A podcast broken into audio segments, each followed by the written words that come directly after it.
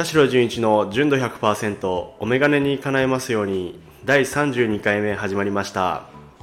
このチャンネルでは経年進化をコンセプトに掲げるアイウェアブランド水ダイアログのディレクター兼表参道のアイウェアショップブリンクベースのショップマネージャーを務める田代純一がメガネのことから興味のあること日常のことを取り上げてお話しします。皆さんこんにちは。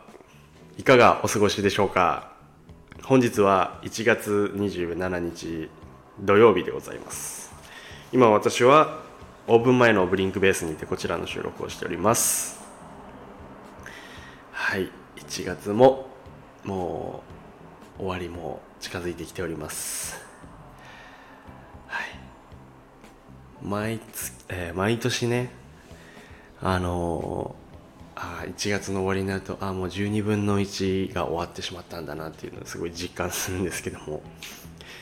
長いようで早いようで、はい、そんな1年の1ヶ月目がスタートしてもう終わりを終わりに近づいてきております。はい。えーまあ、このポッドキャストはですねあのメガネのチャンネルではあるんですけどもまあ、メガネというものをもっと広い視野で見てみると、まあ、見るということもねメガネは関係しているというふうに勝手に捉えておりまして、はい、メガネを通して生活で見たいろんなものをまあ紹介していくっていうこともしていきたいと思ってるんですね。はい。という32回目にして今更チャンネルの定義を設定しまして。もう何でもありじゃんっていう風になるかもしれないですけども何でもありにさせてください。はい。そうですね。なんかそれもね、まあ、前回のほら31回目でもお話ししましたけども私はあのメガネを提案するだけではなくてね皆様の私生活ですね見る生活も豊かにしていきたいなということを目的にしてますんで、はい、一見メガネに関係なさそうなお話もね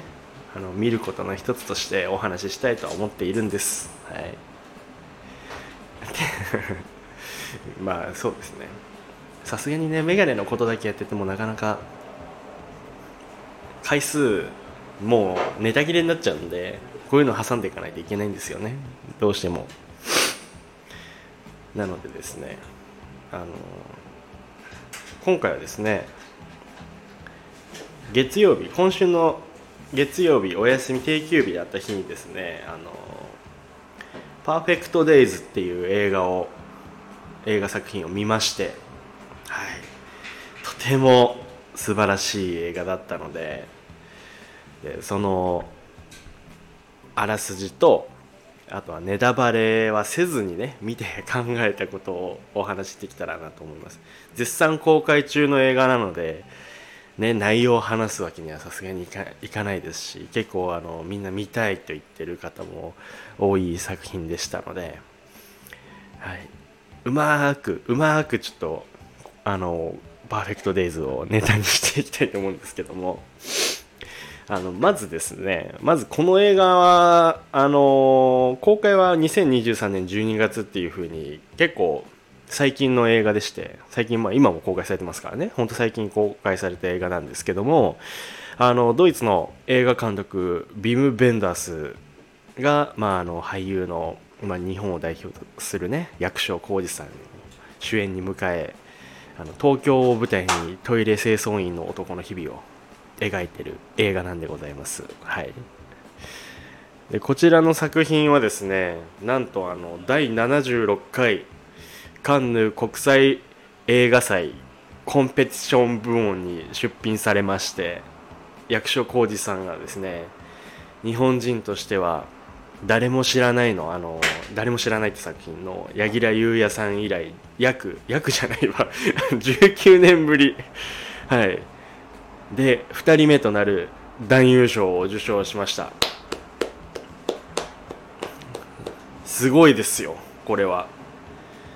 柳楽優弥さんの時もすごいなと思いましたけど若若いですし若かったですしね当時。はい。日本人としては2人目です。で19年ぶりっていうのもですねまあ見た自分からするともう納得。そりゃ賞取るわというぐらいのやっぱ演技でもう役所広司さんしかできないだろう。この役は。という風なあの演技約2時間演技でしたね。はい。内容に触れられないので、はい、うまいこと言えませんが、まあ、すごい良かったです。本当に。演技も。でこちらですね。映画の制作のきっかけなんですけどもあの渋谷区内にあの17箇所の公共トイレを刷新するプロジェクト。ザ・東京トイレット東京トイレかな？通称 TTT プロジェクトっていうのがあって。でこのプロジェクトはあの主導したのはファーストリテイリングあのユニクロの取締役の柳井社長とこれに協力したあの高崎拓磨さんっていう方が活動の PR を目的としてあの短編オムニバス映画を計画したんですよ。でその監督として、まあ、ビン・ベンダース監督が選ばれたっていうことなんですけども監督が、まあ、企画当初はですねあの短いアート作品みたいな制作を考えてたらしいんですけどもあの作るにあたって日本滞在して日本のこの丁寧なサービスだったり公共のこういう場所の清潔さに感銘を受けて長編作品にしようと再構想したらしいんですよ。確かになんか企画からすると短編映画っぽい感じはの方がこういいかなと向いてるなとこうパッと思いつくんですけどもね。長編で制作したっていう風にうんでまあビン・ベンダースさんがですね日本の街の特徴を考えた特徴と考えた時に、まあ、職人意識とかプロ意識を体現する存在として、まあ、主人公を位置づけて、まあ、こう高崎拓磨さんの協力を得て東京を舞台とする、まあ、オリジナルの物語を書き下ろしたという形になりますね。で撮影はですね、まあ、東京都内ですよ。本当に、あのー、実際にある、え あのー、トイレ公共トイレを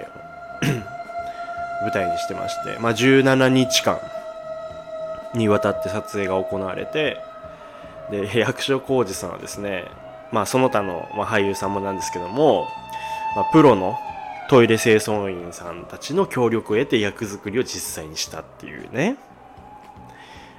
確かにあの劇中もですねあのトイレをトイレ清掃員なのでトイレを清掃するシーンがね多々あるんですけどもはい。すごく丁寧にあの細かく描かれておりました、はい、でこの「パーフェクト・デイズ」のあらすじだけまだこうあの全然もう気になってる方は多分あらすじとかねちょっとこう知ってるかもしれないですけども。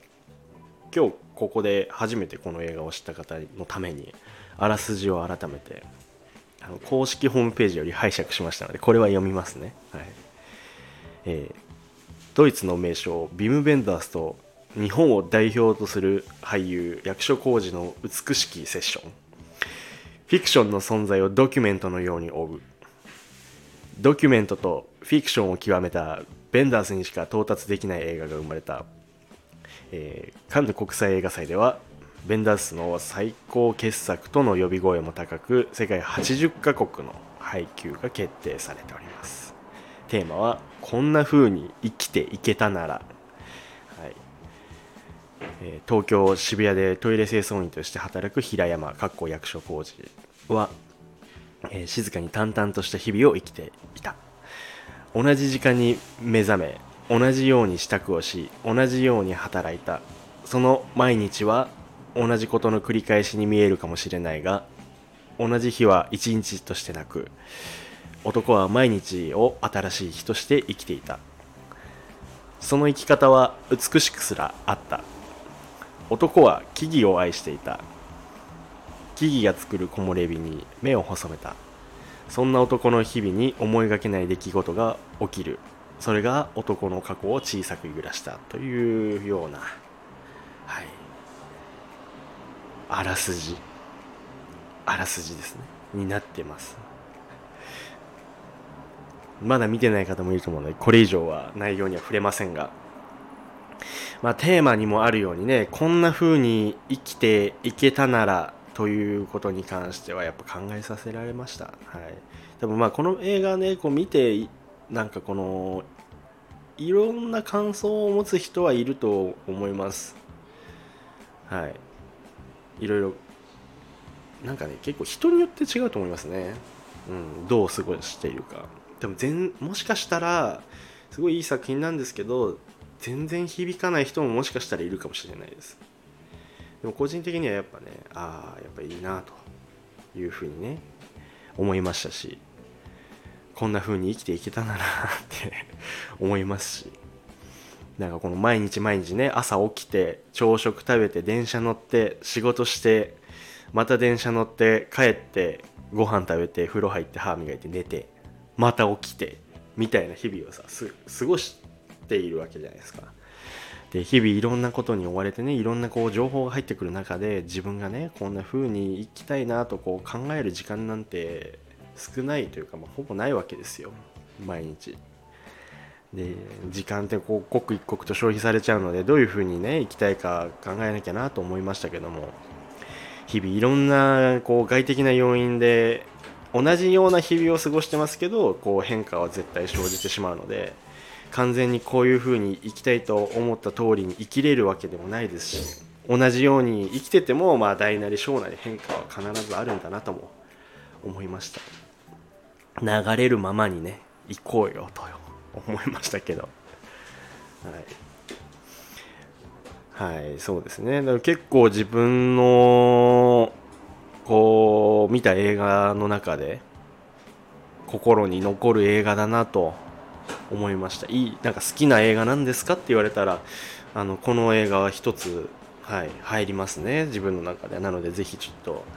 見てほしいですし見た方の感想もぜひこう語らいたいですね、うん、映画の話ってでも難しいですね。あの内容を話せないので。ただまあちょっとこれはねぜひおすすめしたいなと思いまして。あの前にやったニトリの N ウォームの時みたいにあこれおすすめしたいなみたいな感じであの今回この映画もねぜひうんできれば、えー、うん、まあそうですね、映画館で見た方がいいかなと思います。音楽もすごく良かったです。はい、なんかこう集中してね、もう何にもこう気をそらさずに見た方がいいと思う映画だったので、ぜひこちらチェックしてみてください。はい。でまたちょっとね昨日ねあのー、面白い 面白いことをしたので全然あのプライベートでですけどもこちらに関してもちょっとお話ししたいんでまたちょっと回を改めてね来週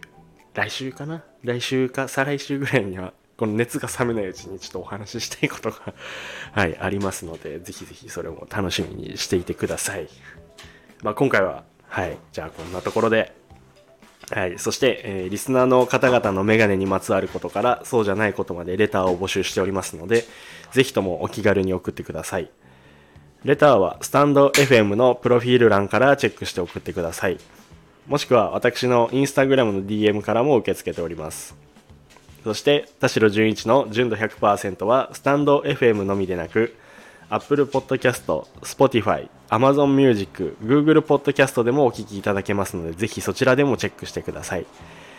田代純一がお届けします。田代純一の純度100%お眼鏡に叶いますように、そろそろお時間になりました。次回もまた皆様のお眼鏡に叶いますようにお届けしていきます。バイバーイ